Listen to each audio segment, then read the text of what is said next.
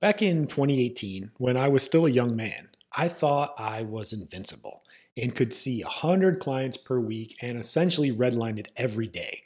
I was making a ton of money, but being that dialed in took all of my focus and my health took a back seat. I kept saying that I would eventually make my health a priority once things settled down, which never happened. And I ended up blowing up and having to step away from my practice for almost a year to get back on track. I was always focused on the short term and never understood the importance of making my longevity in my career my main focus, which almost cost me everything. In this episode, I share my story on how I wrecked my health and how I fought like hell to get it back, with the simple concept of running every decision through a filter of how it would serve me in the future, which in turn made me more money and have better health. I hope you can learn from my mistakes and prioritize your own health and longevity.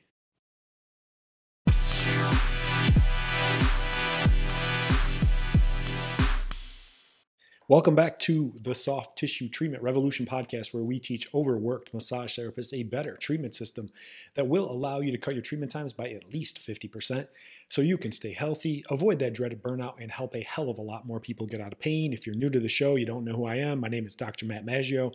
I am a soft tissue injury treatment expert specifically for neck, shoulder, elbow, and wrist pain.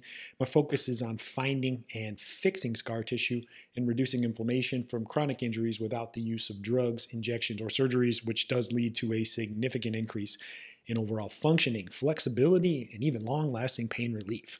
Thanks so much for stopping by and checking out the show. Let's get right into it. How focusing on my own longevity caused my business to skyrocket. So I've shared this story a lot over the years, but just a quick recap. You know, back in 2018, I had a huge practice. I was seeing well over 100 um, clients per week. I was really redlining it just going nonstop. You know, I was getting up at about 2:45 to get ready for the day, and I was seeing patients like straight through from like six to six, almost every day of the week. I was making a shit ton of money. I had other providers come onto the practice. We were growing like crazy, but during that time, I didn't have any time to work out. I really ate like shit. I smoked a ton of weed just to pass out every night. I was in crippling pain each and every day. I got a really bad neck from being stupid and playing football in college and bashing my head into other humans. I've also blown out my low back, and I was barely getting by. You know, I couldn't focus at all. It was amazing that I still had all that success that I did in practice. I was just basically redlining it, drinking caffeine from 2:30 in the morning till eight o'clock at night, just going balls to the wall. And then it just started getting worse and worse. My neck would blow up, and I'd have to miss three or four days of practice, uh, being in practice then my back would blow up and one thing after another. And I just got so depressed. I gained a shit ton of weight. I was a fat shit. It was so funny when I go back and look at my license picture, I was just huge. Like my whole picture was just a swollen face of me. You know, I went from playing football at like 230 to eventually I got up to like 285. And when all that happened, I got depressed. I got a lot of anxiety. Uh, I even became suicidal and I just didn't want to do it anymore. And then one day it just all blew up. I had a neck problem that just wouldn't go away.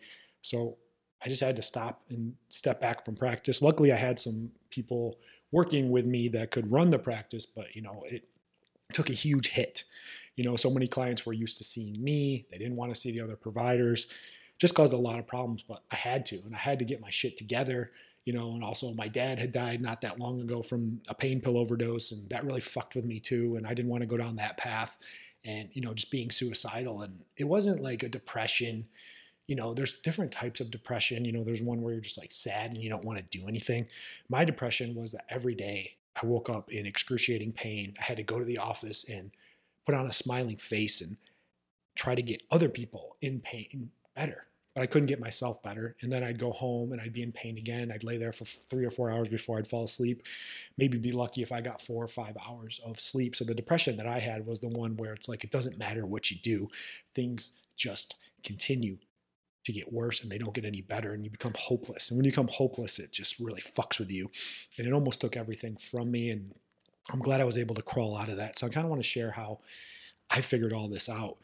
I had a talk a couple weeks ago with an awesome um, massage therapist out in LA, and we just got. He's been in the game for a while now. Um, I think it was like almost like 15 or 16 years, and we just got talking about like the biggest problems that we see in the profession and with people. And he says the biggest one is people just don't focus on the lifespan of being a manual therapist and they lose their longevity. You know, I didn't even know this. And he told me, like, you know, the lifespan of a therapist is like less than seven years. And it got me thinking, I was like, man, you know, that's right about when I hit my window. And I'm not even one that's doing like these long, drawn out, you know, hour, hour and a half sessions. I was doing 15 minute sessions, but I was still getting really fucked up too. And about seven years is when I hit the wall because I thought I was invincible. I, I ignored stuff. You know, the thing with health is sooner or later it becomes your number one priority.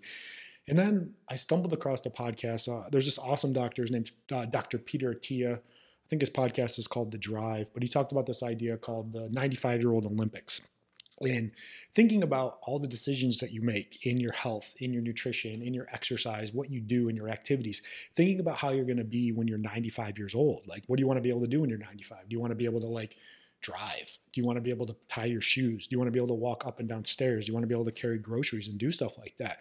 And using that lens and that focus really helped me change, you know, because what would happen for me is like I wouldn't go to the gym for like months on time, but then I'd get this like bug where I'd want to go and I'd go in and I'd beat the living fuck out of myself and I'd hurt myself even more. And then I was just building this never ending loop of despair and destruction. And I wasn't getting any better. And I wasn't really thinking about that. I'd go in and like, you know, I was fat and I wasn't healthy. But one thing I always was was I was strong.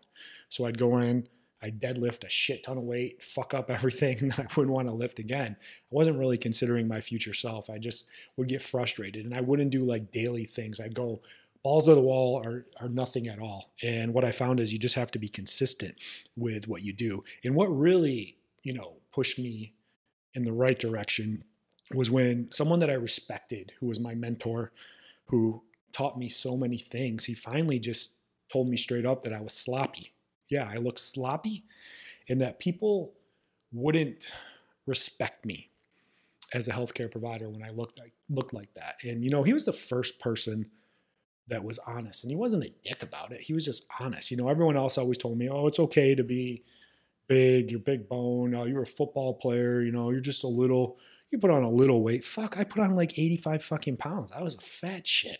Like I just wish people would have been more honest. And he was the first person that was honest with me and made me realize that for the first time that my health and my appearance was actually affecting my practice and people taking me seriously and listening to me as a true healthcare provider because nothing's worse than me for me than someone that's a hypocrite and I've been one myself you know maybe you are too you know you tell your clients to eat right to exercise to manage their load to get treatment and you don't do any of that yourself. I get it. I've been there as well. We're the worst freaking hypocrites out there.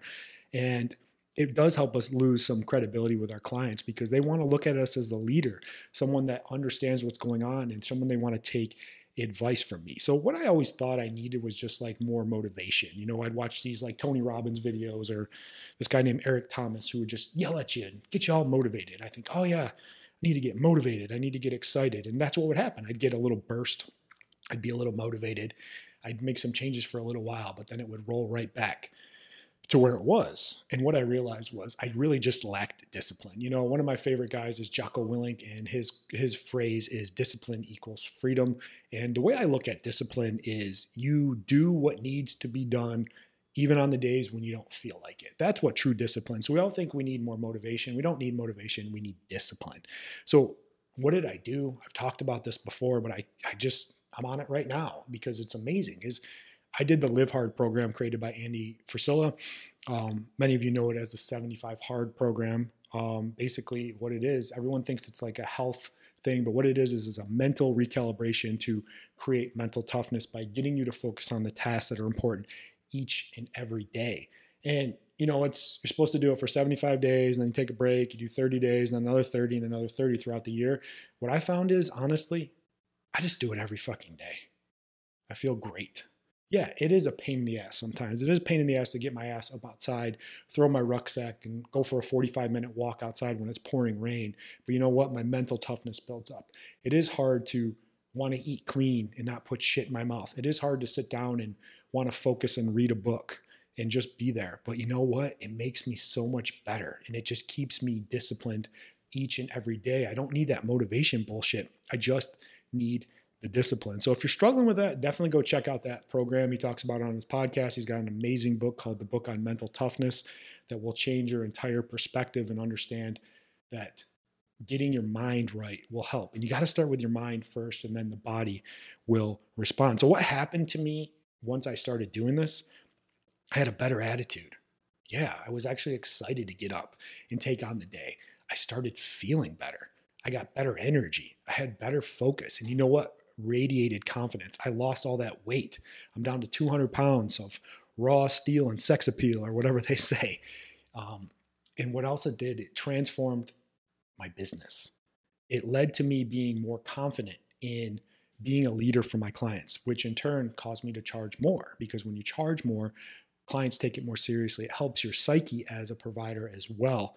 And just helped me get better clients because I radiated that. I wasn't going to compromise with someone that came in and was fat and sloppy and didn't want to do any work, but wanted to bitch and complain all the fucking time that they weren't any better because then I had a story. And you know what I could do now is I could create empathy for them. Empathy is where you understand what they're going through, but you can help them. A lot of people just want sympathy where they want you to feel bad for them and wish that you weren't them. Don't be like that. Empathy is the key. It made everything better in every aspect of my life. So, in closing, you know, sooner or later, your health will become your number one priority. And the sooner you make it your priority, the easier it will be. Also, there's just a higher level of respect and confidence from being fit. And looking the part goes a long way to improving all aspects of not just your business, but your life. Hopefully, you can learn from my fuck up. And if you're on that path and you're struggling, reach out. I'd be more than happy to talk to you and help point you in the right direction and help you get your mind right because you got to be right up there and you got to be right with your body because so many people that I've coached and mentored and trained over the years, they didn't have that aspect of their life in order and it spilled over into their business. And when your business is fucked up, your personal life's fucked up, and everything's fucked up. And what you want to do is you want to blame circumstances, other people. But what, what's really going on is you don't have the discipline. And that's okay because discipline is a skill that you can develop. I appreciate you guys listening. And as I close every single podcast, go out there and be great this week. The world needs access to your amazing care so they can stay the fuck away from pain pills, injections, and surgeries, which only make things worse and destroys people's lives. I'll catch you on the next one. Bye. Thanks so much for listening. If you want help on the path to being able to double your income, all while working 50% less and being taken seriously as a healthcare provider, I have some great resources for you. Number one, get access to our free training modules and introduction to my system, the Peak Method. Number two, subscribe to our YouTube channel, The Soft Tissue Revolution. Links to all of this can be found in the show notes. Lastly, if you like the show, please leave us a five star review and share it with others that you know it could help.